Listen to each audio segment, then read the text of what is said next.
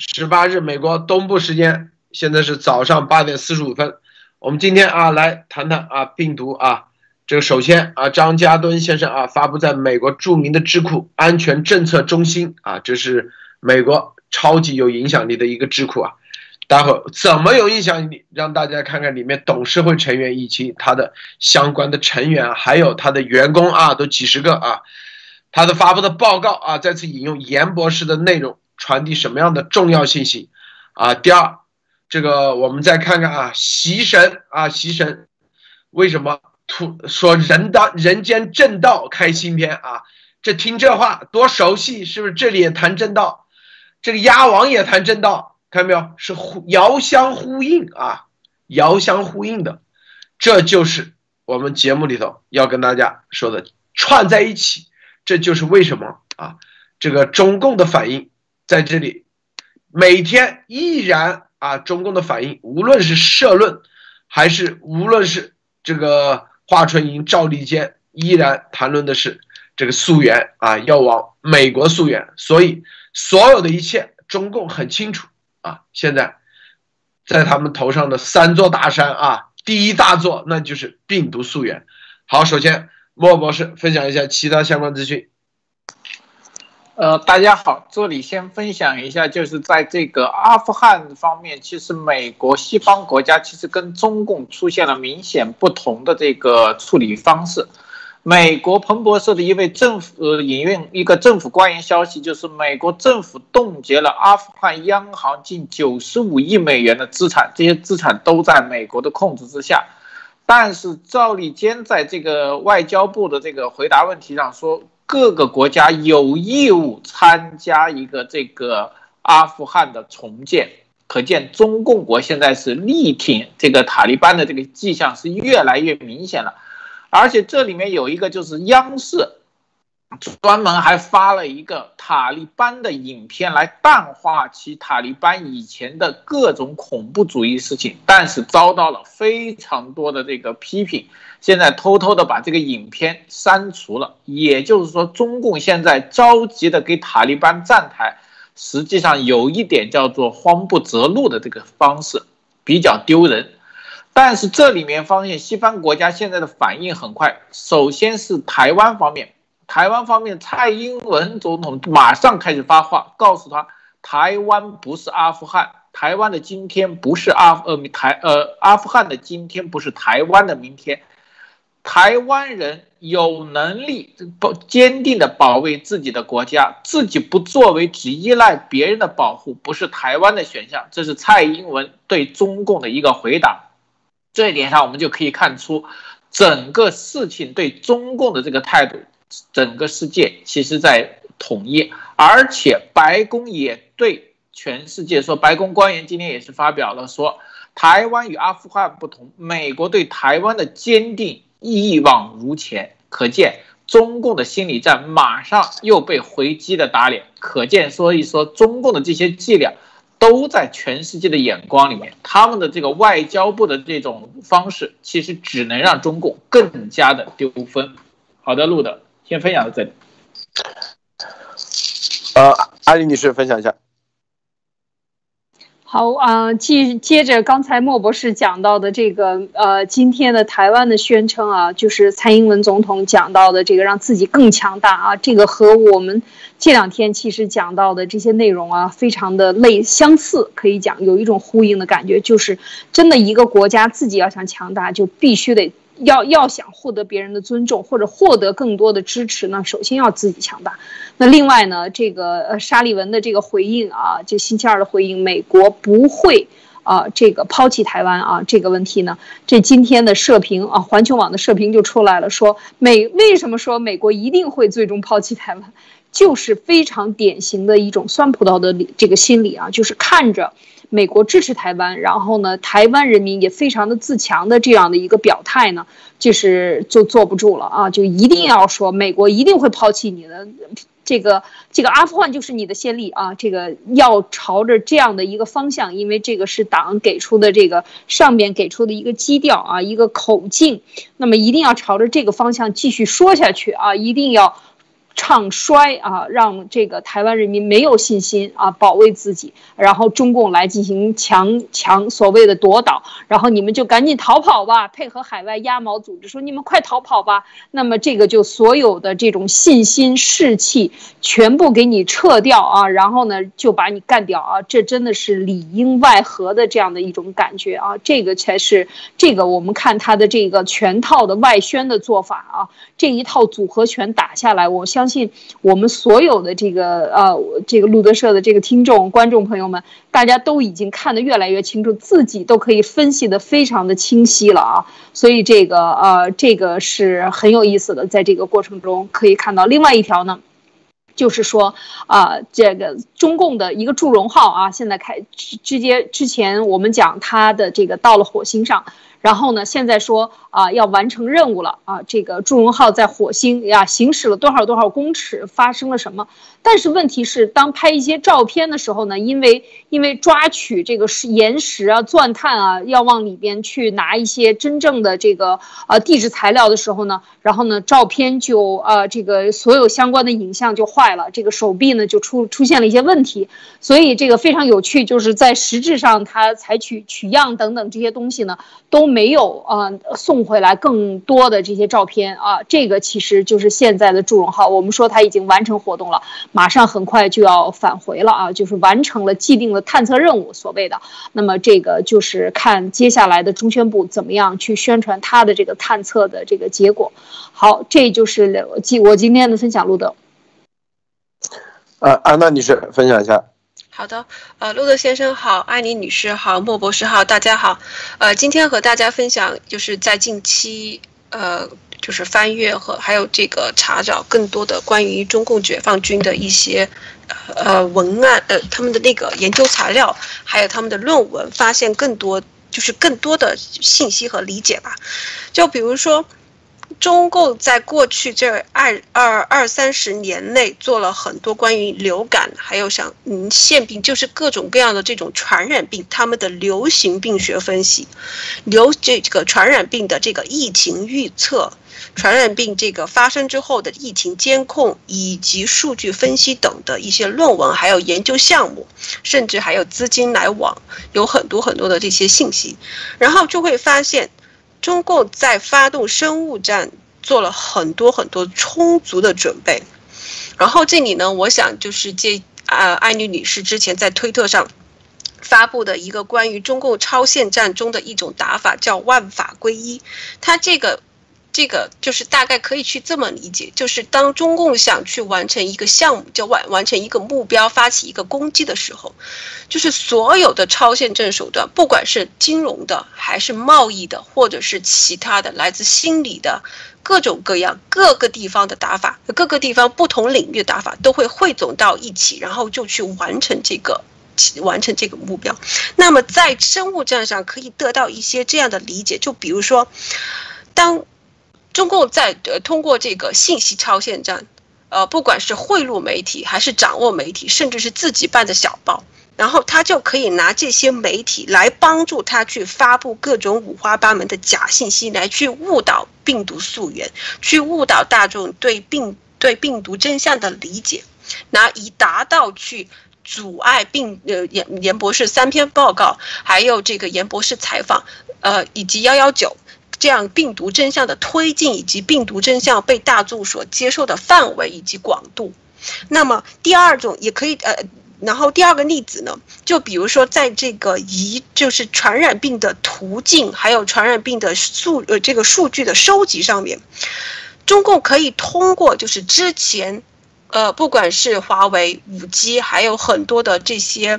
手机 APP， 它可能是设置的有后门，或者是。直接是将这些通过它的这个平台直接将数据给收集，然后通过这样去进行全世界各地的疫情信息收集，然后去建立它的传播途径，以及为下一次疫情的大流行进行一些模拟的推演等。所以说可以从这些去看到，就是中共在超限战，特别是这种对文明推进没有任何益处的方面，他确实是下了很多很多努力，也下足了很多的功夫。好的，路德先生。好，我们今天看这个 NIH 这个叫做政策安全政策中心张家敦先生他发布的一篇报告它是一个报告，看到没有这个安全政策中心是美国一个著名的智库表面上是智库，实际上就是影响美国政策的一个重要的一个这样的机构它是成立于1988年。在里根时期就成立的，他们的使命是通过直率的国家安全分析和政策解决方案来确保美国的建国原则和自由。我们一直在挑战当权派的正统观点，并拒绝为华盛顿的权宜之计牺牲原则。我们的工作根植于行之有效的和平通过力量的战略，该战略适用于美国优先所需的21世纪战略。我们的安全和自由取决于一个强大的美国领导人。美国和领导人，他们将明智地使用国家权力工具，使我们的国家远离不必要的战争。安全政策中心是一个非盈利无党派的 501C3 组织，负责教育政策制定者、立法者、媒体和美国公众。我们的资金来自个人、基金会和公司的慷慨捐助。你看它的政策重点政策重点是什么第一，认识到中国寻求全球主导地位是美国最大的战略威胁，必须在各个领域受到挫败，包括经济、技术、信息和网络占空间，必要时还包括军事。第二，促进准确识别和应对国内外支持的恐怖主义威胁的政策。第三，加强美国执法和情报能力，以履行其确保美国人安全及其权利的责任。第四，加强社区弹性，使地方、州和联邦领导人能够应对未来的挑战。第五，建立全面的导弹防御系统，以抵消来自中国、俄罗斯、伊朗和朝鲜的威胁。第六，通过与以色列和阿拉伯国家合作，遏制伊朗，促进中东地区稳定。它的政策的主导方向以全球反犹太主义和反犹太复国主义的兴起做斗争，承认并阻止俄罗斯和其他对手对西方使用不对称战争，并准备针对我们和我们的切身利益的暴力冲突，进行关键的长期投资，以重建一支能够赢得战争和捍卫美国自由的军队，从而威慑侵略，使我们老化的核武器库现代化，以确保威慑。这里面首先我们要看一个政策中心它能叫政策中心，那不是随便因为它1988年就成立了。就是你吹牛，你说你是中心，最后你做不到中心，你要知道你能不能活这么多年，这是核心的当然说这个一个组织这个注册了也没一个人活这么多年，很正常。我们看看它这里到底有哪些成员是不是？来看看。光员工123456789011121314151617是吧？18个员工。这里有一个很熟悉的叫 Michael Waller， 看到没有？首席战略分析师。你看这里头有 CEO Fred Flays这是他的员工staff， 看到没有？就领钱工作的，你在财务报表上要体现的。这个人是谁大家看看，是川普是前任的美国官员。2019年1月起担任安全政策中心总裁兼首席执行官。2018年5月至2018年10月，在川普执政时间担任国家安全委参谋长兼执行秘书。弗雷兹是前中央情报局分析师和新闻评论员。他在中央情报局、国防情报局、国务院和美国众议院情报委员会的担任了25年的国家安全职位，在中情局工作了19年曾经撰写了书这个2020年书1990年代的维和失败。从2001年到2006年，他是博尔顿担任参谋长就国家当时是参谋长博尔顿和罗伯特·约瑟夫的时期的参谋长然后2005年在参议院外交关系委员会确认博尔顿为美国驻联合国大使的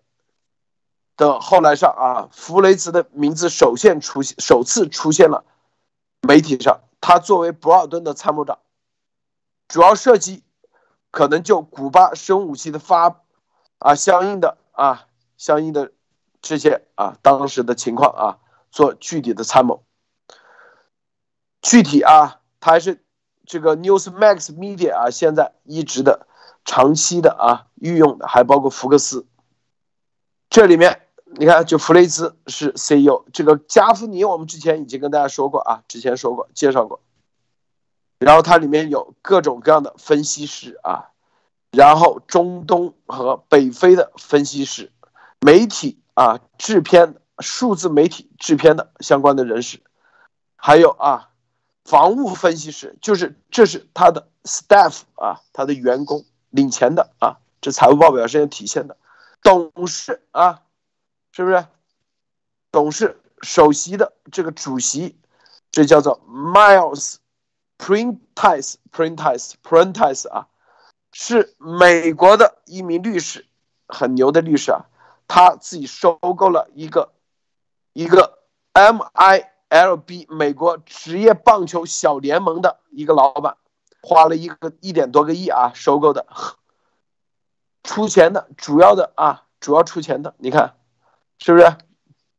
还有别的，除此之外还有别的基本上这个董事成员都是跟以出钱出资金捐助这些为主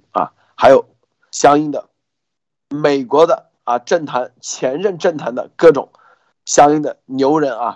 主要的成员，你像这首席的成员，你看这12345678901112是吧？16个主要成员，主要 fellow 就是团队成员他肯定是不领工资，但是呢是主要帮他们去做，就是在别的地方是直接给他们替他们工作的，或者叫volunteer 或者什么的还有顾问委员会主席咨询委员会，有顾问委员会，你看顾问会都是很多牛人在里面。我想说的是什么意思就是这个智库能在1988年成立，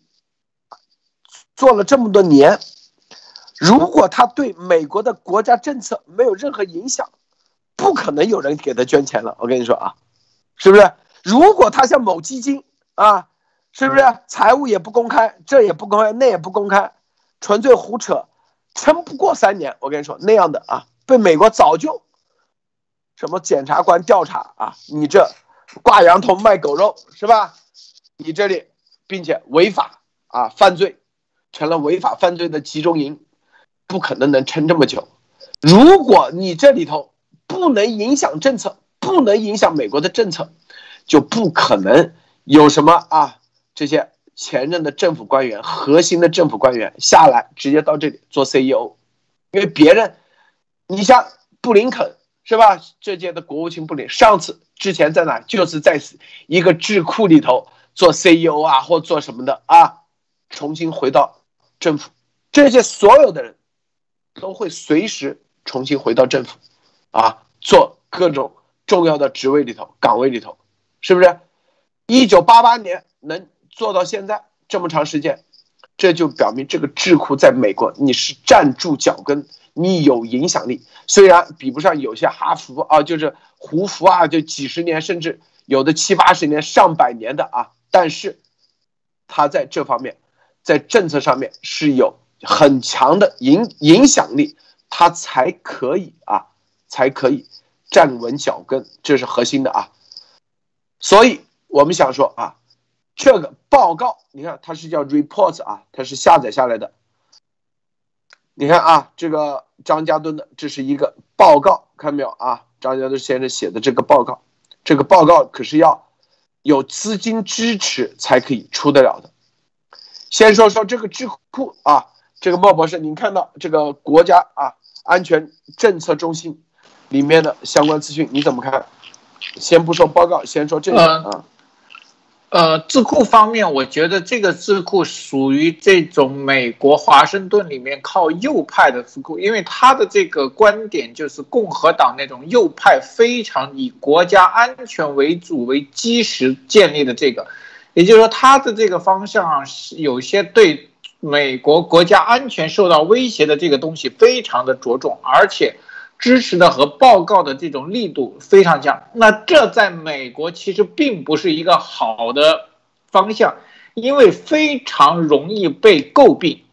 这种智库因为它是以国家安全和国家东西，经常会有一些对这种外国和这个对美国威胁人的这种调查，那这种智库最大的缺点就是非常容易被左派和这种舆论所攻击。因为美国最不喜欢的就是这个媒体最喜欢什么？攻击这种阴谋论，因为他们总觉得你们做阴谋就是要骗钱。但是这种这个右派的智库非常得到什么呢？得到美国实体的军工和企业的支持，因为他们会认为这是一个基石，这个政策的影响会对美国未来和国家的基石是一个非常有利的。那这个智库在这种情况下能生存，必然说明它有一定的能力，它的报告必然有一定的影响力。如果这种报告没有影响力，肯定被左媒啊或这种舆论和民主的左派疯狂的打压，因为一旦有报告出现问题，必定被打压。那么这种能生存这么多年，其实也说明这个抵抗能力、抗压能力绝对强。而且我们可以看到，这里面的人员大部分都有美国政府，还有美国这种军队，还有其他的这个商业精英的影子。这个就体现了美国的这个智库的一个多样性。他为了能够给政府以专业的咨询报告，他必然要有专业的各界精英的加入和这个撰写报告，包括张家东先生写的这份报告。那么这说明他跟政府还有企业界的联系和能力和影响力、覆盖力都有，对吧？不然的话他不可能邀请到这个人，这是相辅相成的。只有他智库的等级的高，他才能要求得到高等级的专业人士为他写报告，只有专业的高等级的报告才能提升他智库的能量，这是相辅相成，缺一样他都没有办法生存下去。那我只能说，这个报告包括张家敦先生在美国知名的中国问题专家愿意给这个智库写报告，说明他们俩属于强强联合。这个报告的影响力必定在右派中非常的大，甚至左派很快也会接受这份报告。好的，路德。安妮女士，你怎么看这个智库的背景？我刚才仔细的看了一下，其实你看他的这个，先说他智库的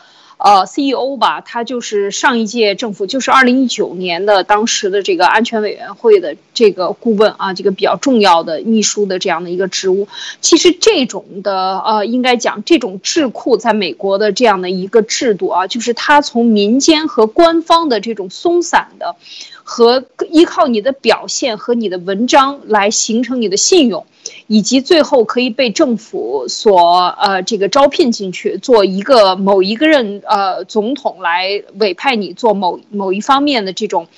政策制定啊，或者是这些相关的这个政府机构里边任职。其实他的这种来往是非常可以讲，他就是按需来求的这样的一种做法，就是我们讲的这个有本事你就上啊，没本事你这个，或者是说你有本事的人你下了，你从政府里下了，你也可以回到智库里去，依然做你的这样的一个研究学者的这样的一个身份。其实这种关系，我觉得就是远远超越了中共国，就是你只要进了体制里，你就要吃这碗官饭，你就要看那个头，看那个坐在那个官位上的老爷的屁股的颜色啊，看他的脸色，因为呢人家屁股坐在那个椅子上，所以他的脸色就变得非常的重要，你就要去谄媚啊。这些完全是摆脱了，这就是一种制度上的一种优势，他就摆脱了这种人才或者是他的言论受到某种政党、政治或者某一个这个派系的这种影响。这就像他这个刚才讲到他的宗旨，他是一个独立的，他就是独立于所有的政治影响，然后来写这些文章。当然，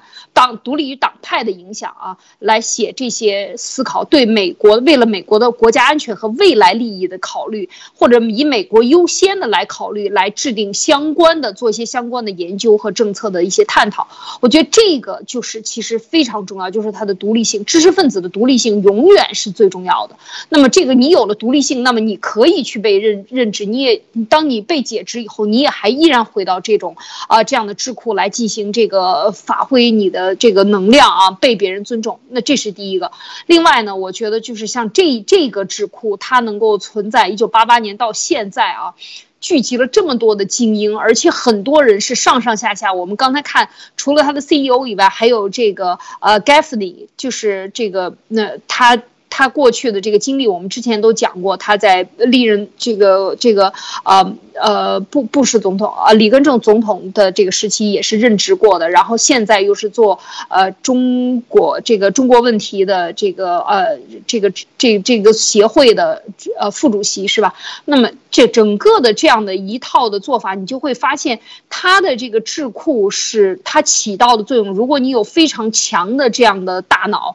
能够写出非常厉害的文章和这些相关的建议的话，我觉得他的这个活力啊，就为什么他能够存在这么长时间，就是他的吸引力会吸引相关的类型的更厉害的人来跟他一起来做，然后他越强越强，最后就变成了他的这个声誉和他的信用所在。而这也就是说，他们这些人他为什么能够吸引这么多的投资人。当然这个智库它是一个公益基金，它里边有所有的财务都是公开的，所有的按照美国的法律去运行，所以这样的一套制度的保障，我觉得才是能够层出不穷的有厉害的人在这里边一直待下去啊。路德，好，我们看啊，这个张家顿啊先生的这个报告啊，你看他是报告，这就是我们告诉大家报告的价值啊。在这个时候，你看张家顿先生啊，为什么很核心？因为是涉及到武汉，涉及到中国问题的。那张家顿先生那肯定是啊，一定是往前面站的啊，因为他是中国问题专家嘛，是吧？然后这里面啊，主要讲的这篇啊，主要说的什么呢？就是关于 NIH 啊资助了。这个他得出的报告已经植入了中共国的武汉实验室的跟方克群的研究，这里面呢，好，他引用了很多啊，引用了谁呢？引用了什么 Rand Paul 啊，然后还说他们不承认啊，福奇不承认，然后在这个事情上，他就发邮件啊，咨询了这个严博士，并且巧妙的引用了严博士的报告啊，他这在第4页的时候啊，第五页在这里啊，大家看啊 ，Dr. 李蒙言啊，是说在这里第5页啊，是这样说，这里一个比福奇的证词的真伪性更重要的问题是，福奇并不能有效的管理联邦资金，如严博士，他2020年啊。4月逃离香港并报告中国冠状病毒实验真相所宣称的那样，无论是实证里收集的蝙蝠病毒样本，或者是他所从事的蝙蝠病毒实验，都推进了中共生物武器项目啊，这点很关键啊。然后后面说 NIH 的资金资助了该研究，无论其是否完全符合跟方克群实验的定义与否，都对中国军方有利。这是严博士说的啊。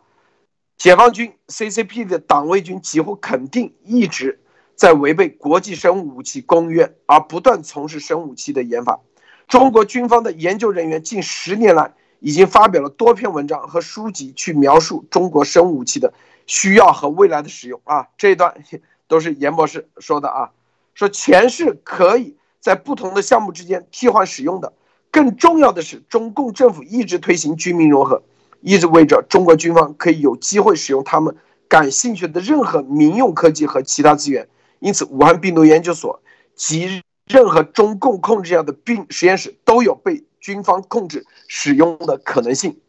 特别让人感到困扰的是，派出陈薇将军作为领导武汉病毒研究所 P4 实验室。据最新资料报道，这最早可能发生在2019年后期。陈薇将军被认为是中共的顶级生物武器专家，对此几乎没有任何好的理由可以解释为何要派出陈薇这个军事武器专业的军事人员到一个民用的研究项目。这篇就所有的他这篇报告的立足点，实际上就是立足于严博士的画龙点睛啊，最后这一段。他整个报告是这样说的啊，先介绍一下背景啊，因为报告嘛，然后这个 NIH 到底有没有资助啊？然后 Rand Paul 在参议院这个听证会上说这个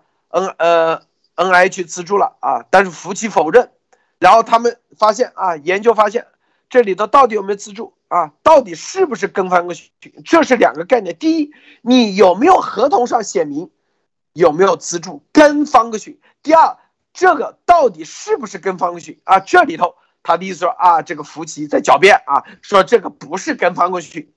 属于不是的合同上也没写明跟方克群。好，最后我们就请专家到底来解释，专家就是严博士，他用 email 的方式采访的严博士，严博士就画龙点睛，他的核心不在乎你到底有没有写明是不是跟方克群，核心是实质上到底产生了。就是被中共军方，你这个不叫跟方克群，但是实际上就是跟方克群福奇作为一个这样的专家，你 NIH 这些人难道不知道这是跟方克群是分方克群吗？你虽然合同没写明然后再说中共虽然武汉实验室你在用这个技术。做跟方克群这个资金，但是中共国内是军方的所有的实验室都是混在一起的。你表面上是这个钱只是用于武汉实验室，实际上都是在用各个什么这个军事科学院的也可以去武汉实验室，那个科学院也可以去。最后举例，陈薇作为一个武器专家生武器专家，直接最后到了。武汉实验室，这就是逻辑。严博士用极其严密的逻辑给这篇报告画龙点睛，这就是这篇报告要传递给美国政策制定者，是不是？用严博士来论证这篇报告，这是智库要交给美国政策的，是吧？做政策的让谁来论证？严博士还不是报告，用严博士发回复的 email 来论证。那严博士那就是专家，智库里的顶级的专家，是不是这概念那不仅仅是一个证人了，是不是？就是我引用，你看严博士都这样说了，是不是？你还有什么可狡辩的？就这个概念。这个安娜女士你怎么看？是的，严博士就是。在这最后一段，就是讲为什么会派陈薇去一个民用的研究机构，其实就是这个，就是对美国人来说，可能就是在这个怎么去理解这个军民融合上面是有个很大的帮助的。就比如说在国内吧，就是有很多的资料就显示，就是他们这个军用和军事机构和民用机构，就是比如说民用的这个一些研究机构，还有大学，在研究他们在合作项目上面的时候，就会将本来是分给民用的项目或者是资金，然后。通过他们先申请下来，然后再从他们这个民用的学校再把这个钱和项目再转给军用的，然后通过这样一些，但是呢，他们同时是拥有，比如说有些教授或者研究员既在民用担任职务，也在军用担任职务，但是他的地属机构然后就转变了，那么项目和资金就在军方这边去运用和展开，然后但是这样因为。但是这中间的这样的操作呢，是美国人不知道的。他们对，就是说我们提出一个军民融合的概念，但是具体怎么去操作呢？严博士在这里举的例子，以及他的这个对真相的推广，还有这些采访，都将这些中间的细节是一点一点的掰碎了、揉细了来，就是分享给美国，告诉他们什么是军民融合，怎么去。就是执行，或者是怎么去展开这个军民融合，让美国更进一步的意识到啊，军民融合原来是这么对美国的安全造成的危险，特别是这个军民融合的一些机构反向过来去渗透美国，去在美国偷技术，在美国就是骗取资金，然后反而将美国的技术资金运用到中共的军方去，反而是辅佐他们去中共军方。去展开这个，去研发生物武器，然后再用这个生物武器去伤害美国，这个对美国来说，这个是一个非常严重的问题。然后严博士在中间这起到的作用是很重要的。好的，鲁德先生，你看他引用啊，别人都是用链接啊，这个报告或者是媒体啊什么什么，严博士就一段 email message 。严博士就是说啊，我已经跟严博士确认了，打了个电话或发了个邮件确认了，就放到这个第20项李梦妍 email message to 作者7月24号，就你类似于啊，我已经跟爱因斯坦确认了，爱因斯坦说了这就是有黑洞，你们还在这给我狡辩，就大家就这概念。啥时候你看看鸭王有个这美国有哪个报告智库的报告说引用了鸭王的？只字片语有没有？没有，纯粹胡扯。这就是啊，这就是你的，就是张家敦先生。你看啊，这是他们的一个策略，一个打法。你看没有？在左派，哎，我不提生物武器，我只提啊这些左派。但是别人都会哎，张家敦是谁啊？网上一搜，那个 Newsweek 是啊，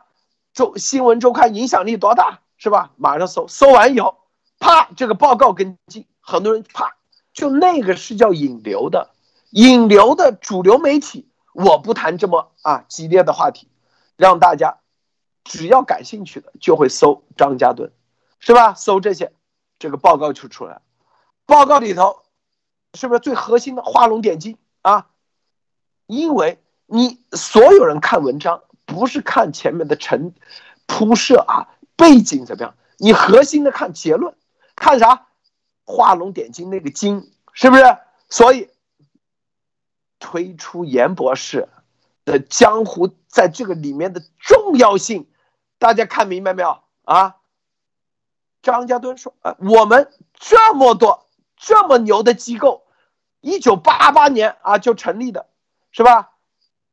在美国历史上推进了多少政策？”这么多董事会的成员，有亿万富豪，有各种前美国国家安全政策的牛人，是不是？共同啊，还包括中国问题专家，共同啊，在里头。这个报告里面那个点睛的那个是严博士那个，大家知道下一步什么？莫博士，您说啊，这把严博士的话语权抬到了什么啊？第一步，下一步是什么？你说说啊。这里面我先说一下，就是说这里面其实是一个连续的，这个一环套一环的。首先，这个智库就要做一篇这个中共国病毒研究是 NIH 方定的话，他一定要找一个权威的中国专家来做。那么他们就找到了张家敦先生。一般的这种报告基本是定制的，就是他能所接触到最专业和最相信的人来写。那么可见张家敦先生是非常得到他们信任。那这里面张家敦先生写这个文章，他本身不是这个方向，他很多的信息都来自于他周围的专业人士。那他一定会对专业人士进行筛选。大家看到这里面引用了非常多的文章和其他人的这种官方的数据和报告，但是以严博士的信件而多次提到严博士给出的证据和核心，也就是说这个报告真正它串联的其实也就是我们严博士在路德社和一直推进的这一条线，就是说武汉的实验室是中共病毒功能性研究中重要的一环，其资金和技术来自于 NIH， 这个我们路德社的听众很清楚。但是张家敦先生用他的方式和思维呈现给美国观众和美国所有的阅读者，还有政府的政要，这是非常重要。同时他把严博士的作为一个定论或者一种结论性的这种形式放在报告里，其实就是叫做什么说呢，就是直接给严博士背书。在这个方向，张家敦先生完全信任严博士给出的结论判断和依据。那么这个所有拿到报告的人就会遇到一个问题，你们相不相信严博士所给的报告和所有的证据？这些人看到报告一定会查，那么如果他们认定或者已经认定的话，那么严博士所有的对病毒溯源的东西是不是就会得到美国政策和高层的共同的认可？我觉得这是张家敦先生在报告中后面隐藏的一个环，就是把严博士推到美国政策和这个分析高层的面前。那么我在想，以前川普总统没有能见到严博士，那现在的严博士是不是可以见到美国更高的决策层来陈述他的病毒真相？好的，路德。这有人说啊，这就是啊，权威，对，权威，记住啊，这就是我们说，当你掌握了科学啊，你有科学精神的时候，你有科学的勇气，你有科学的，你就会有科学的话语权，全世界都会尊重你。美国就是这样一个神奇的国度啊！你真正有东西，别人把你当做座上宾，你是个骗子，没有一个人打你，你绝对扫地出门啊！一定是这样的，我告诉大家啊！所以美国就是良币驱逐劣币，是不是？啊，所以。这里头，所以你看，张家敦先生这个报告是为下一阶段做铺垫。我告诉大家啊，回头你们就知道了，做什么铺垫，一步一步都在往前推进。很多人说啊，现在我们就是上这些节目啊，是叫舆论战场。现在是在什么战场？大家看没有？这不是舆论了，这已经进入了报告的战场。报告是啥？真正的话语权，真正的。影响美国的啊政策，美国灭共的政策，这才是最核心，是不是？所有的舆论都是为了啊舆论情报信息，所有的都是在美国就是政策，就是立法，就是法律，就是怎么灭共。说白了，光打嘴炮。说什么这个王岐山和习近平什么一把什么什么，这个王岐山跟什么范冰冰，美国人谁管你这样啊？谁会写个报告啊？因为王岐山啊跟范冰冰那个，所以我们开始要灭共了，这逻辑上成立不了啊！大家看明白没有啊？逻辑最基本的，或者因为习近平啊谁谁谁啊有一腿，就那个，这叫八卦，明白吧？真正的。你得一步一步，大家通过路德社在病毒这个事情，从去年1919走到现在，我相信每个人能学到很多很多东西。看明白没有啊？推动一个事情，你是怎么推动的？是不是？灭共真正灭是怎么灭的？怎么从一个蝴蝶的翅膀，现在走到了啊美国核心政策制定的智库的？这个里面的报告里面引用你，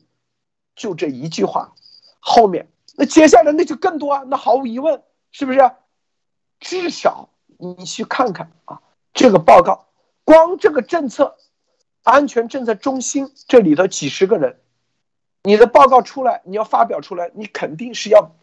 你是要交啊，因为别人啊，我不知道有没有啊支付啊资金，但是那肯定这是一个项目，这个项目。你代表的你是报告，你是代表安全政策中心啊。那别的人他要看的你这里观点有没有错啊？是不是啊？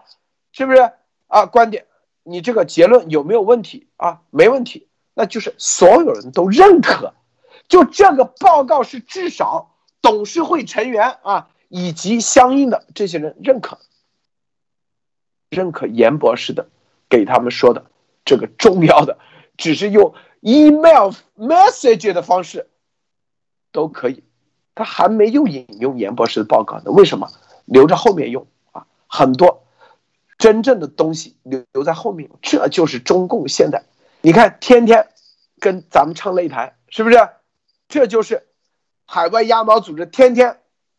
是吧？要灭咱灭路德社，有用吗？是不是有用吗？我告诉你啊，现在已经过了舆论战了。你有本事你也写个英文的报告，你中共14亿人是不是？你不是号称吗？你也写个英文报告啊，去影响美国政策，是不是能做到吗？这个艾丽女士。真的是这样，就是这个报告，你看这篇报告里边就是讲到的，我相信这样的报告会越来越多的啊，有一有二有三有四，你一直都有。你看这个同样是这个研究院下边还也挂着瑟林上校和和 Gaffney 两个人的对谈啊，当然他还有一个这个播音广播电台，还有在这个各种播客上的这个平台，他也有声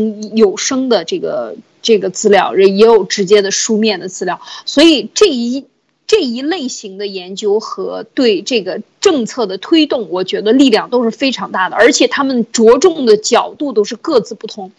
张家敦的这一篇，你看就是讲的美国国立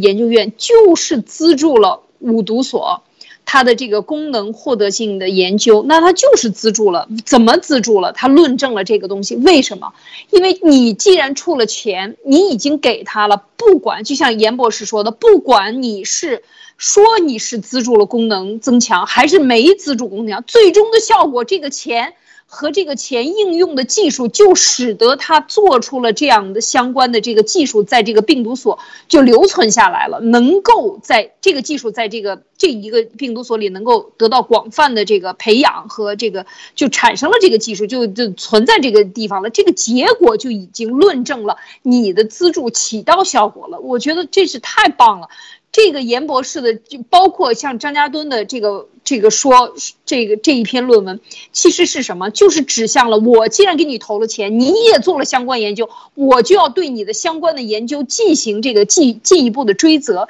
其实所有的最后指向都是在立法和政策层面上对中共进行追责，而且这里面特别提到了，就是严博士最后的邮件里面提到的这个居民融合啊，就居民融合到底严重到什么程度？这个是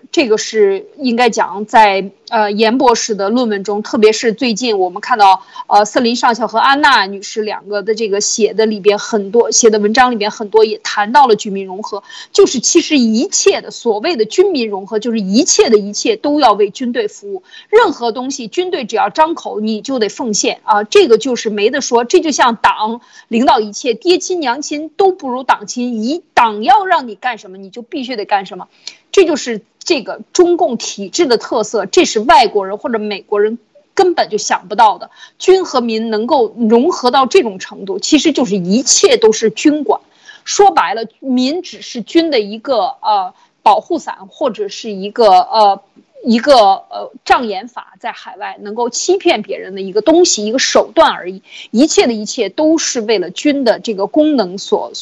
服务的。所以讲到这一点，我觉得在这篇文章里边都得到了很多的这样的这个论述啊，我觉得这个确实是让人感觉到很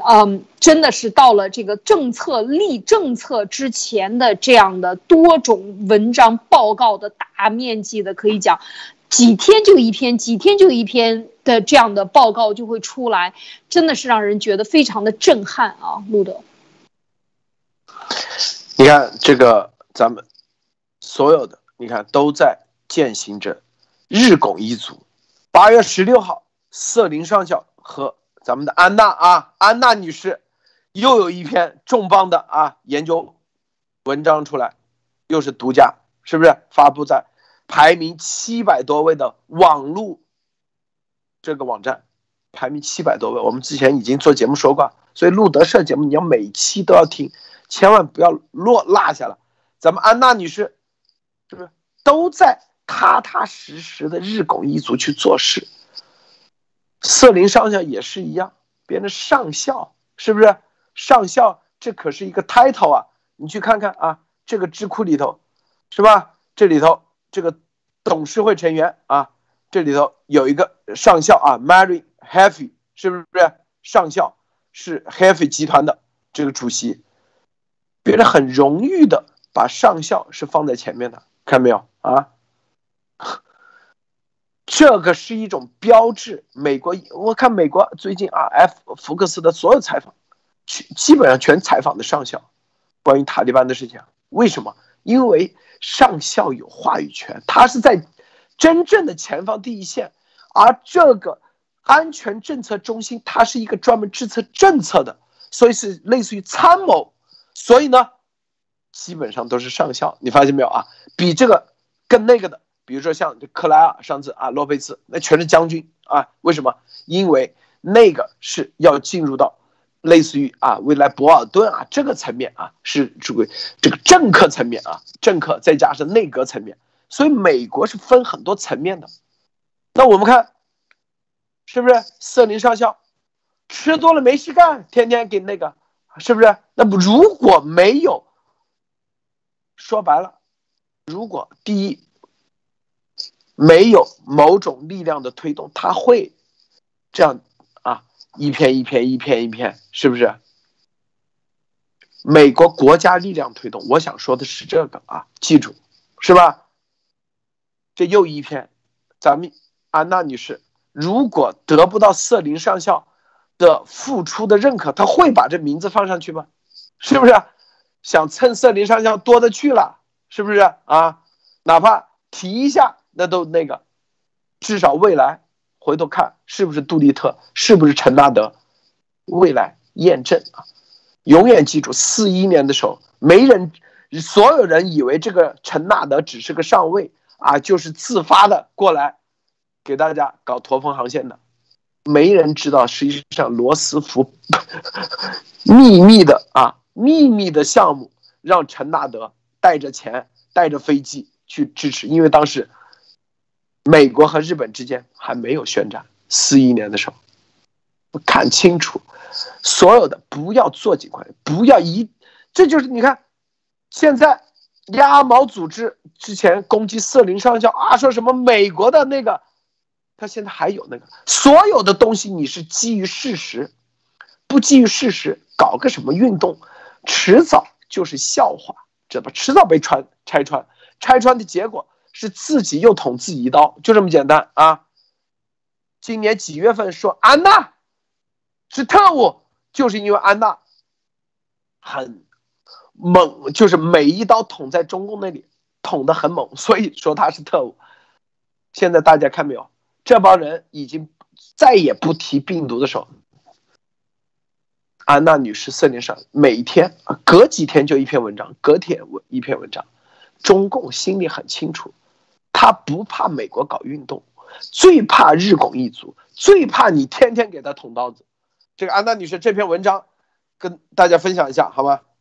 嗯，好的，谢谢大家，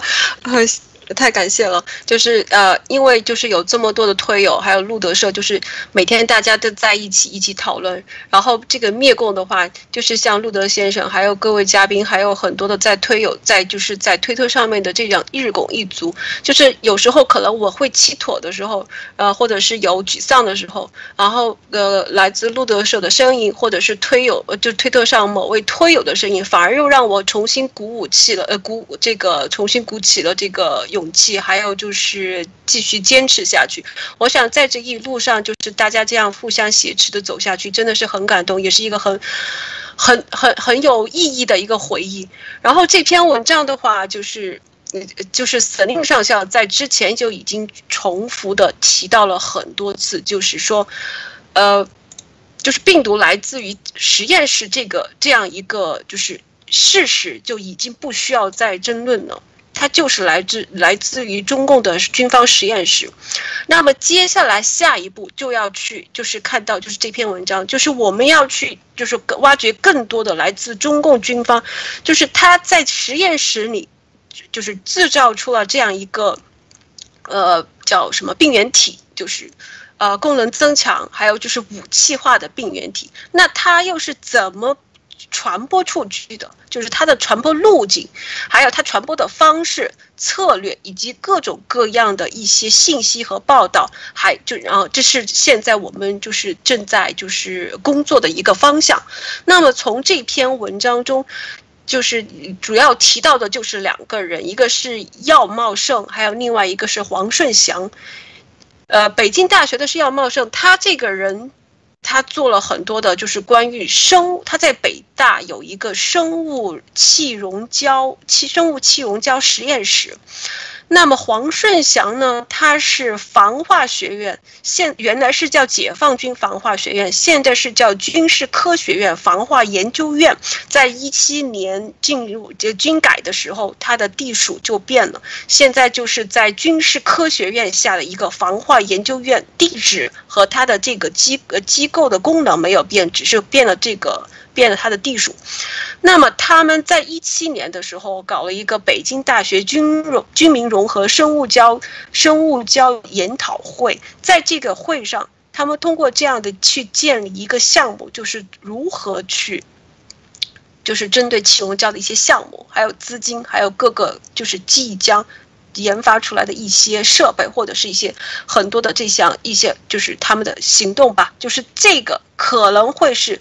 服务于或者是贡献于就是现在发生的 COVID-19。 而且在黄顺祥他2020年的时候，他特别发表了一篇文章，他和他的生化和防化研究院的同事一起发表了一篇关于流感疫情如何在美国传播的一篇文章。这篇文章当时我们看到的时候也挺震惊的，因为没有想到过，就是他们就是像我刚才在节目中分享的一样，虽然说他们表面上研究的是其他的病毒，但是他们研究出来的成果是可以运用到现在的生化武器战的。就像艾妮女士在推特上分享的就是万法归一，就是他们研究出来的所有成果或者是技术，都可以随时的转化，服务于他当下想要进行的一些目标或者是战略。这个就是中共的超限战。那么在这个文章的最后呢，在最后Selin 上校有提到，就是解放军他是很有能力并且是有策略性的，他对新冠病毒进行环境测试。这个就和严博士在第3篇论文中有提到，就是他们进行社区试验，这样就是在通过不同的角度去验证严博士。那么接下来到底这个病毒是有意的，是蓄意释放，还是泄露？那么再往这方向进一步的推进，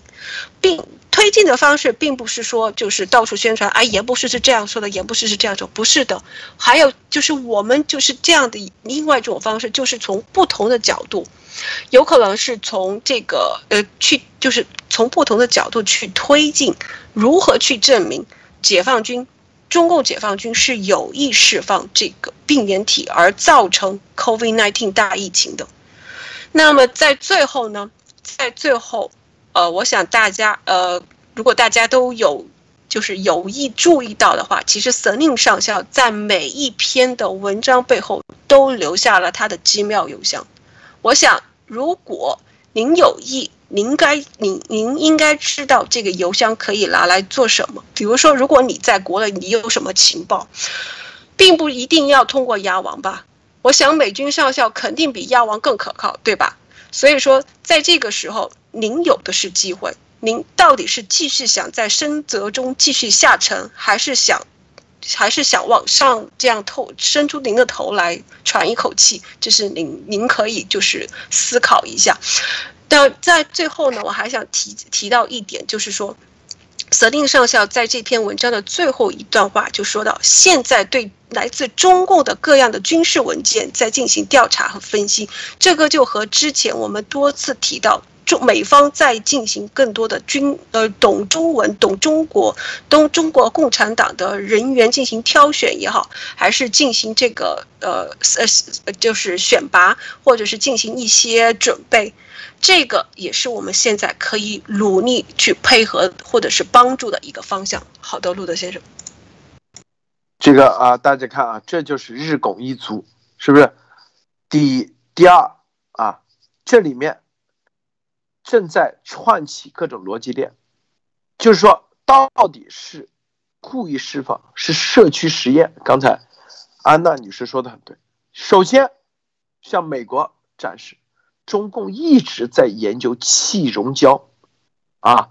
的这种传播的可能性。你干嘛吃多了没事干研究这啊？说白了，是不是一直在研究这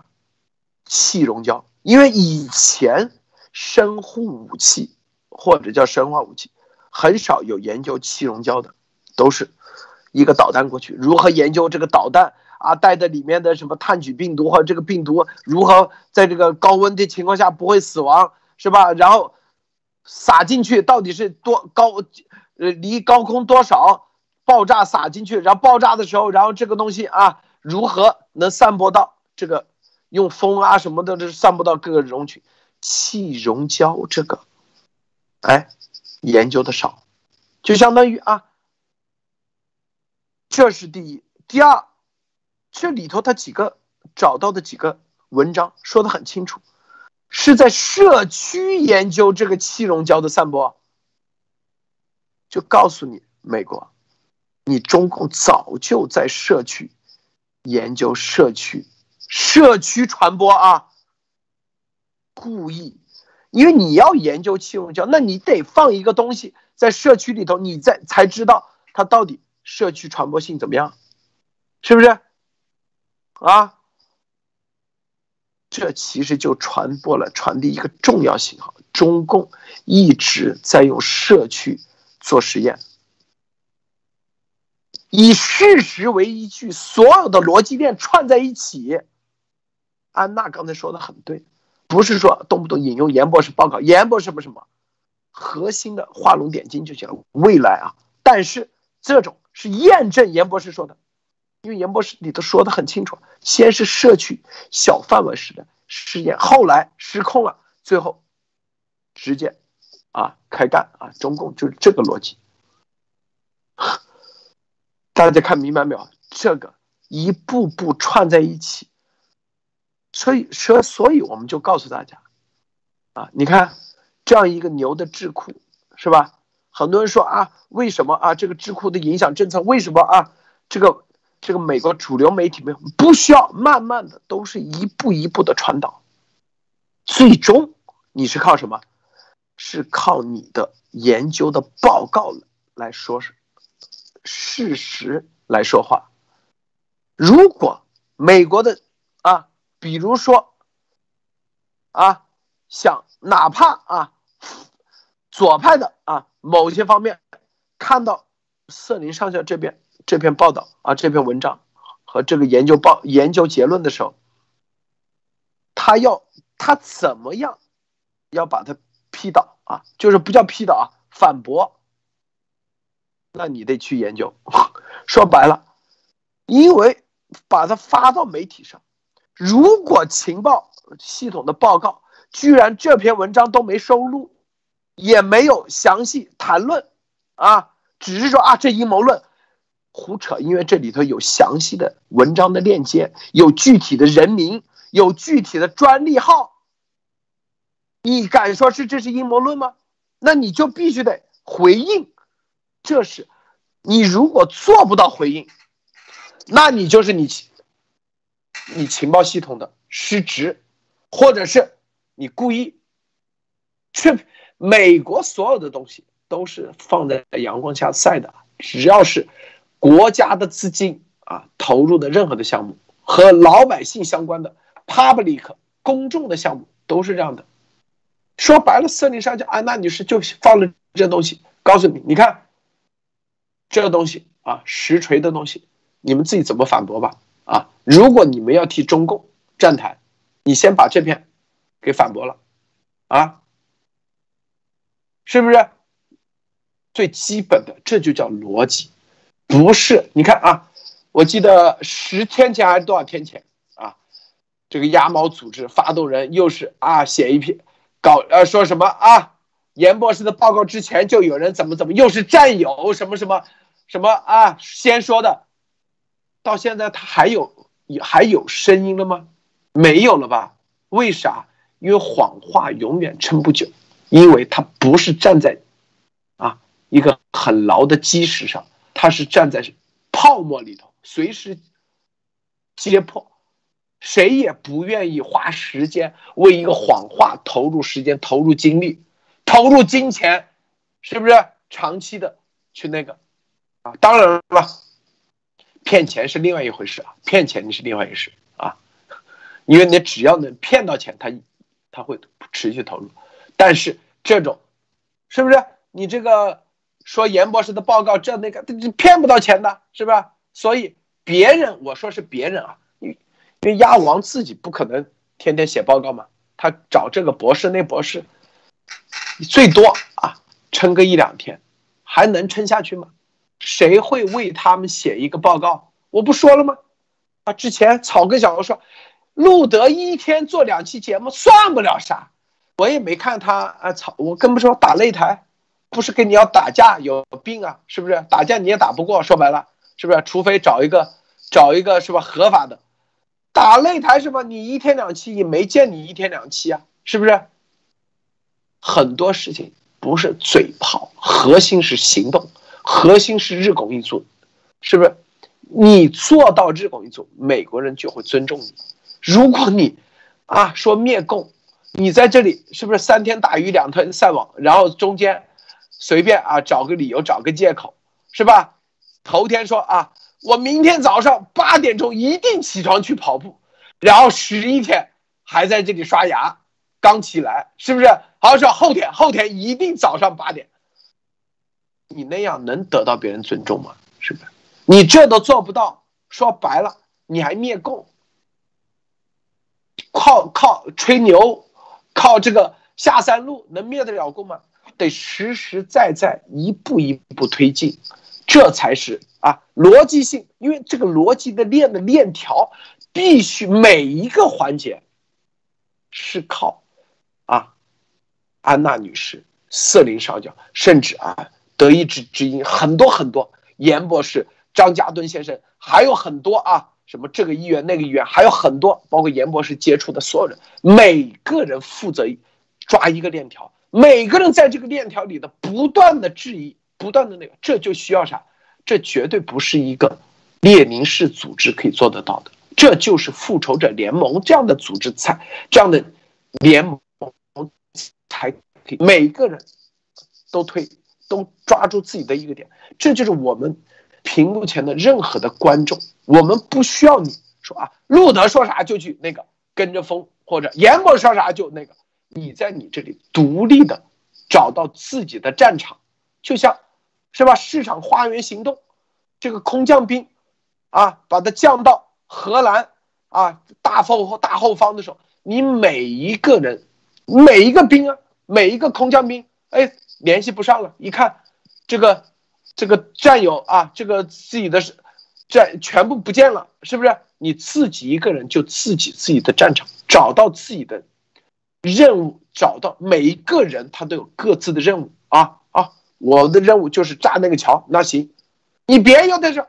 我要等爹啊，等爹给我发号令、发指令。每一个人找自己的任务，相互配合。表面上大家啊不是一个紧凑的，但是实际上，这是一种无坚不摧的力量。是一股真正的 be water 力量，莫博士。是的，首先我大致浏览了一下，十分感谢这个瑟林上校还有安娜女士是很专业的一个文章。这个文章的专业性在一点，它其实补全了中共国对病毒这个武器型进化和研究的一环，就是这个生物性的这个气溶胶。气溶胶它，我觉得它补充的是这个病毒作为武器的投放的距离和寿命，这个研究非常的重要，就相当于武器，你把原子弹和炸弹做出来，你必须有一个投放的距离和投放的时间的有效性，才能达到杀伤的目的。那么这个研究其实就告诉我们，中共在把病毒武器做出来之后，还对其武器化进行了进一步的研究。为什么军方来做？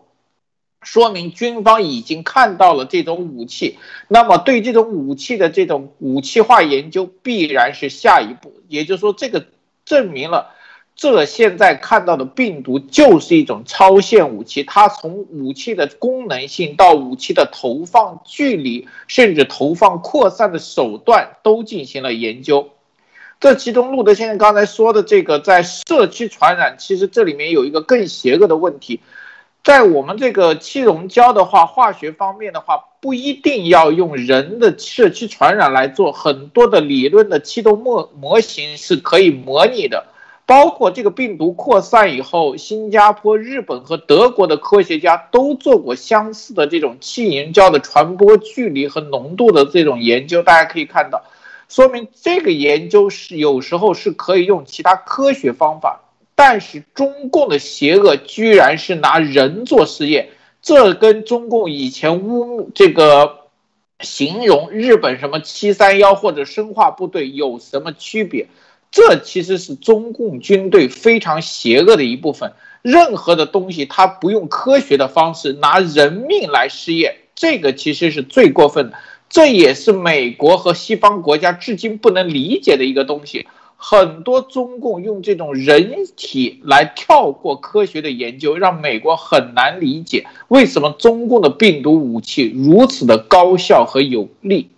还有一点就是说，这正好恰恰证明了中共在投放中是有系列的。大家还记得最早的时候病毒传播时候，中共还做了一件事情吗？就是全世界搜刮口罩和医用防护用品，用来做什么？用来极大的减弱欧美人对这个气溶胶的阻隔和抵挡作用，从而获得最有效的扩散速度和扩散浓度。这个里面其实如果串起来的话，可以看到当时的病毒爆发绝对是一种投放性的生物武器的攻击行为。如果没有这当时的配合的话，其实病毒不一定有现在那么传播。包括现在很多国家的病毒传播其实都有这种气溶胶传播的特性在里面。可见这个里面，我觉得安娜女士和这个上校其实对这种武器化的这个论证启动了一个非常重要的一环的补充作用。好的，路德。你看啊，赵立坚啊主持例行记者会啊，是吧？这个又是知情人士透露啊，记者问他说，美国政府高层认为调查不是目的，推动调查本身就有意义，是吧？持续炒作溯源调查，为的就是消耗中方外交资源，增加美对华要价筹码。同时，美国还施压世卫组织和谭德赛尽快启动对华第二阶段溯源，并联合盟友必要时在世卫框架外推进第三方独立调查。中方对此有何评论？赵立坚说啊，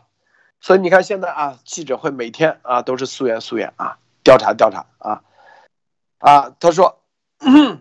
就是美方蓄意搞有罪推定的自供状啊，这是美方在意的，并不是事实和真相，而是如何消耗和抹黑中方。美方搞政治操弄的险恶用心，不是昭然若揭。美方想重演用一小瓶洗衣粉搞无成本栽赃陷害的旧戏码，蒙骗不了世人，倒是让国际社会越来越怀疑美方处心积虑、不择手段抹黑中方，是不是想转移国际社会对德宝等美方生物实验室的种种疑点劣迹的关注？美方到底在掩盖什么？除了美方一直3000机构的德宝啊，美国在世界各地啊还建了啊，就老生常谈啊，就是每一次啊，只要一问到这个，就是三大件就开始了，是吧？这就是啊中共啊，没有任何的，就是你做记者招待会，你也做些准备，是不是啊？你完全可以啊，用科学的方式来回击，是不是？比如说我们啊，在这里找到了几篇文章啊，美国怎么，找到了什么，是吧？我们这里文章证明啊，这个东西啊是来自自然的，也有可能啥都没有，天天就这几句套话，说多了就跟啊这个习啊，还有海外鸭毛组织都一样的概念，是吧？这里说人间正道开新篇啊，一说看到正道，我怎么这么耳熟啊？原来所谓的正道教是跟啊，你看跟习是遥相辉映的啊。正道为啥叫正道？是哪个？这挣钱的挣，道啊，到了的道，就是只要能挣到，挣到钱，挣到权，那就是真正的啊，是不是？说白了就是万法归一嘛。刚才说啥都是靠这个啊。这个安妮女士你怎么看？对，我觉得这个正道呢，这个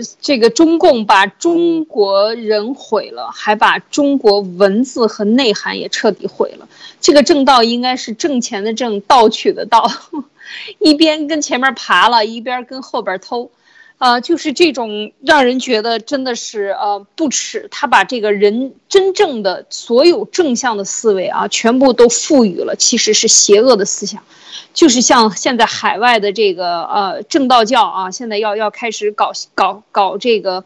搞什么不政治上搞不出名堂来了啊！现在要呼应要搞这个所谓的正道教，这个其实真是让人觉得这个是一计不成又生一计，不知道这一计能够持续几天啊！就是有这种感觉。但是这个习近平的这个新时代中国特色社会主义思想学习问答啊，这是每天一篇，各大报纸头版头条，大家都要学习啊！你要是一日不学习，你就一日不能够进步，是吧？你今天的工作就没有完成，这都是这种偷换概念。其实这在中国国内的这种洗脑也是邪教的方式，它让你的这个思想，让他把他自己说成是最伟光正、最天下、最厉害的人，全能神。这个全能神、正道神啊，就是他的这个做法啊，这个习的这个做法。那么在海外也是这样，就是只有把自己吹到别人无法验证的这个吹法，这个上嘴唇碰上天，下嘴唇碰上地，你也没办法验证了啊，也就验证不了了。所以他说什么也就是什么了，这就是这样的话。所以真的就是全当他们在这个说不好听的啊，就是这样，就是跟放屁一样，这种做法。但是事实上起到了什么作用？就是震慑、威胁。然后呢，能够达到对你的这种震慑、心理震慑、统治，最后达到完善他的这个列宁式组织，以及通过组织渗透到更多的人群中。反正你不敢，你觉得他非常的强大、非常的高大伟岸，然后没有力量去推翻他。就对了啊，就达到目的了。这个我觉得才是这种思想控制、脑控的这个最终的目的，就是完成对你的震慑，让你永远觉得站到他面前腿就矮半截儿啊，永远就是一个瘸子。你必须得靠着他的给你的拐杖，你才能够站起来。就是我觉得就是这个现在的做法。那回到咱们今天这个病毒的溯源的问题上啊，也确实是。没有什么新鲜的词汇，因为要知道它也是时间花在什么上，这些所有给出的方向都是中南坑这个小学生，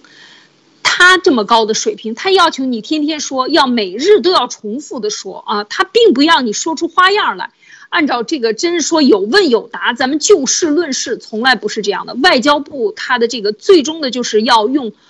他的这个嘴巴的力气去对别人进行这个捶打的这样的一个作用啊，它是一个武器啊，外交部的这个做法。所以这个也确实是跟西方，这就是西方为什么，或者咱们看这些外交部每日的新闻，每天都在写几篇的这样社评，但是就是车轱辘话来回说，总是不停的就这么两三个观点。为什么？因为他也不敢多说了，说多了，万一你今天发明了一个新词儿，明天被打倒了怎么办？看看张文宏医生多说了几句话，有多少人现在要打倒他？是不是这样的，在这样的一个不允许你多说一句话的这样的一个体制下，所以谁都是少说，多说不如少说，多做不如少做，然后车轱辘话来回说，完成任务只要这个不求有功，但求无过。这就是外交部这帮人，他们坐在这样的一个体制下，也做不出什么新鲜的东西来的原因啊，这个是这个。另外呢，我还想再说一点，就是说回到刚才这个社区的这个办法，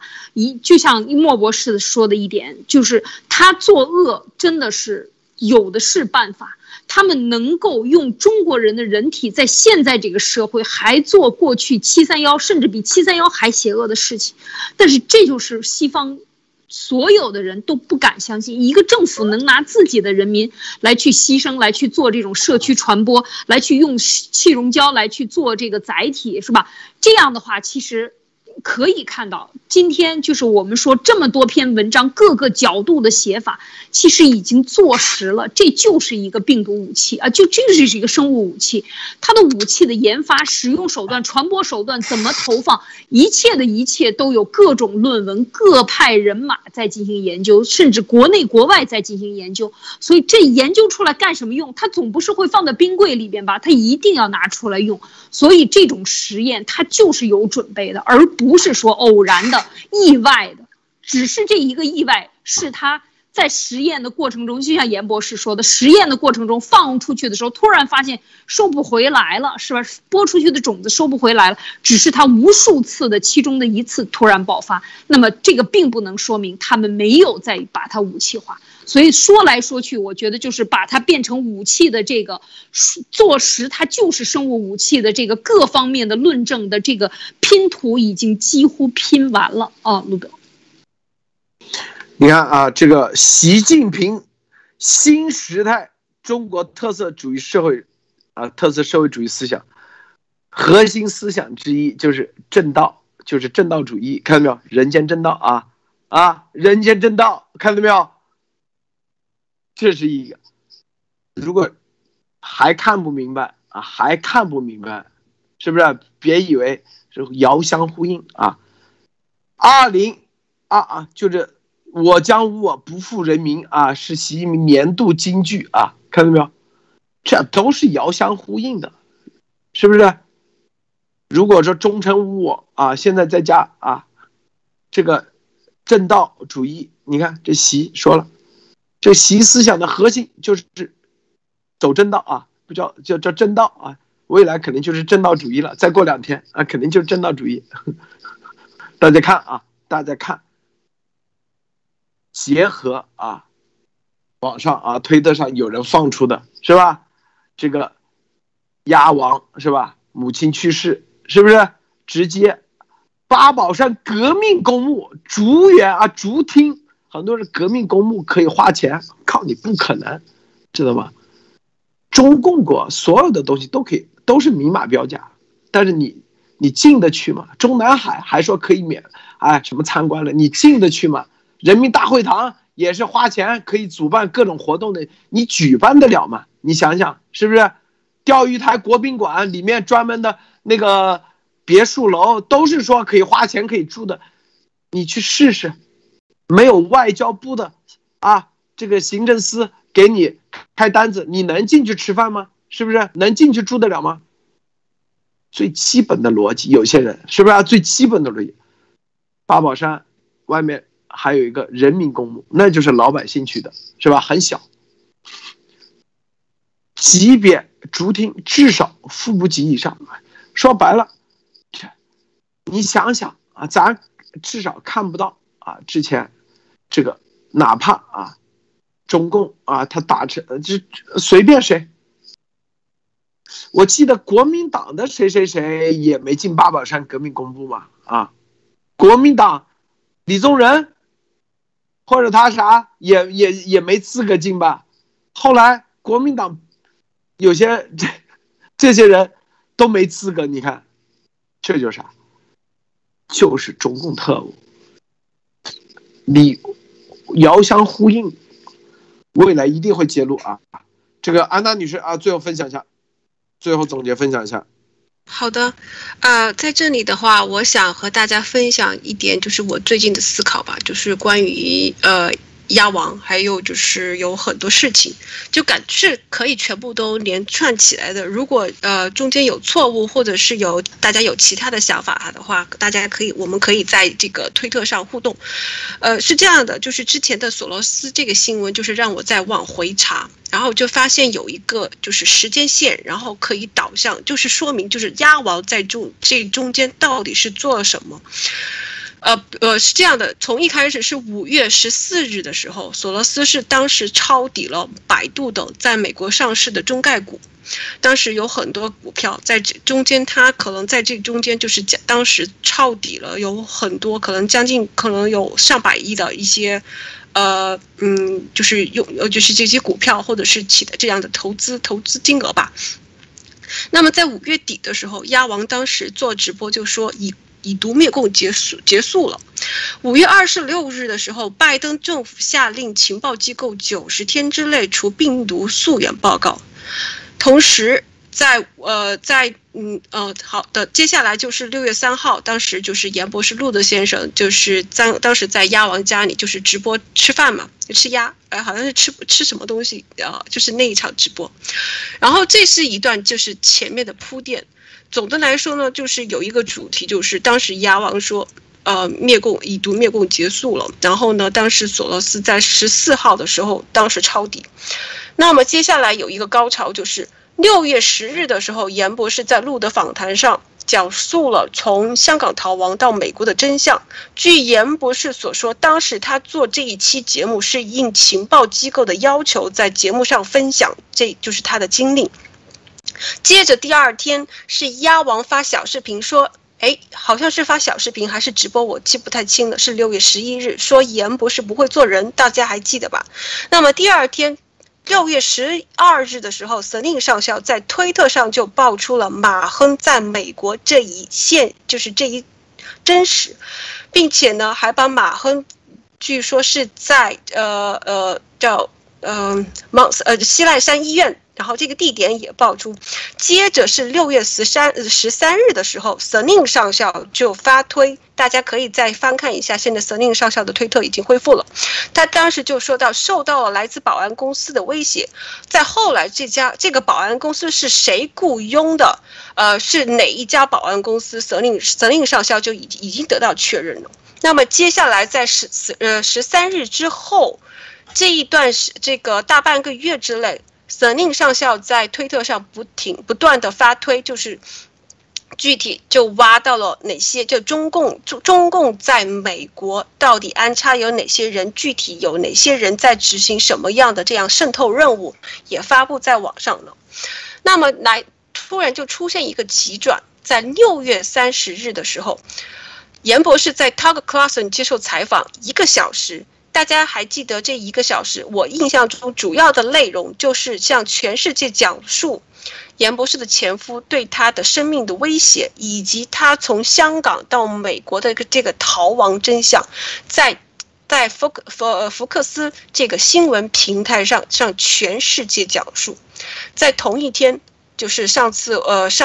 几期有莫博士分享过，就是索罗斯旗下的基金清仓所有的持有，就是在5月14日的时候抄底的所有的中概股全部清仓。我个人就是从这一系列的一个思考的结果，就是说，为什么中间会出现，为什么索罗斯在1个多月之内从抄底到清仓呢？我想，可能就是因为，就像鸭王他自己经常所说，这个就是病毒真相，就是以毒灭共，到此为止了，我们交给别人了。那么就说明他自己给习或者是北京那边已经承诺了，拜登的这个90天的报告已经勾兑好了，是来自于自然。这个好了，那么习这边或者是。他们这边在海外的也给索罗斯来一个承诺，就是这个病毒报告，或者是来自于自然，或者是能帮他从中获利。那么为什么是在？但是呢，在6月12号的时候，突然马亨被爆出来了，共产党以及鸭王他们的 Plan B。就是想取代严博士，去杀掉严博士，并把病毒真相给完全抹去的这个策略完全给爆出，并且中共这边已经完全失控了。那么索罗斯看到了之后，并且还扯入了美军少校，那么这个事情就完全做黄了。没有谁愿意和美军，特别是军情部门的起冲突。我想鸭王你不懂得这个道理，索罗斯他是懂的。那么鸭王他自己不管是一鸭十吃也好，还是愚蠢也好，但是接下来就发生的情况就是他完全失控。那么这个病毒真相在已经没有任何办法，他已经没有任何办法，中共也没有任何办法去阻挡这个病毒真相的推进。这个只是我自己的一个思考的结果。虽然说以后会解密，但是这中间的一个思考过程是很有意思的，也可以帮助大家，就是我们一起去锻炼我们自己的一个独立思考的一个方式和一个锻炼的过程吧。好的。今天的话，我们，好，陆先生，你讲。那继续啊。好的，今天我们就一开始我们就分享了关于这个，安全政策国家中心的这个机构。在这个机构中，我们可以看到很多人都是来自于 CIA 或者是军情的背景，并且大家如果有兴趣去网上去看的话，这家就是机构的话，首先它的这个 founder 就是它的成立人创始人就是 Frank Gaffney， 他呢是经常采访舍宁上校的那位先生，可以说就是舍宁上校平时不管是在病毒溯源，还有是在中共在美国的渗透以及各方面的这样有关于来自中共的情报，肯定都是大多数都是向这个机构还有和 Flank 之间是有沟通的。那么接下来不管是病毒也好，渗透也好，各样的情报都会就是贡献于即将接下来对中共的政策的这个制定，以及其他很多的一个还有病毒真相的推进。而且在这个机构有一个很特别的一点，就是在这个机构大家可以看到有来自于各种的各种种族，有犹太人的，有黑人，还有其他的有色人种。所以说这个机构不仅是跨行业，也是跨种族，可以是各式各样的人，来自于各行各业，以及美国在海外的各种机构的设置，公司各个角落的情报的一个汇总的中心。而这个中心汇总了以后，再将这个他们的报告上呈给美国白宫或者是其他的决策层，来推进政策的这个制定。然后第二的话，我们有提到就我和泽宁上校发布在Gateway Pundit 上面的文章。然后在这篇文章中，就是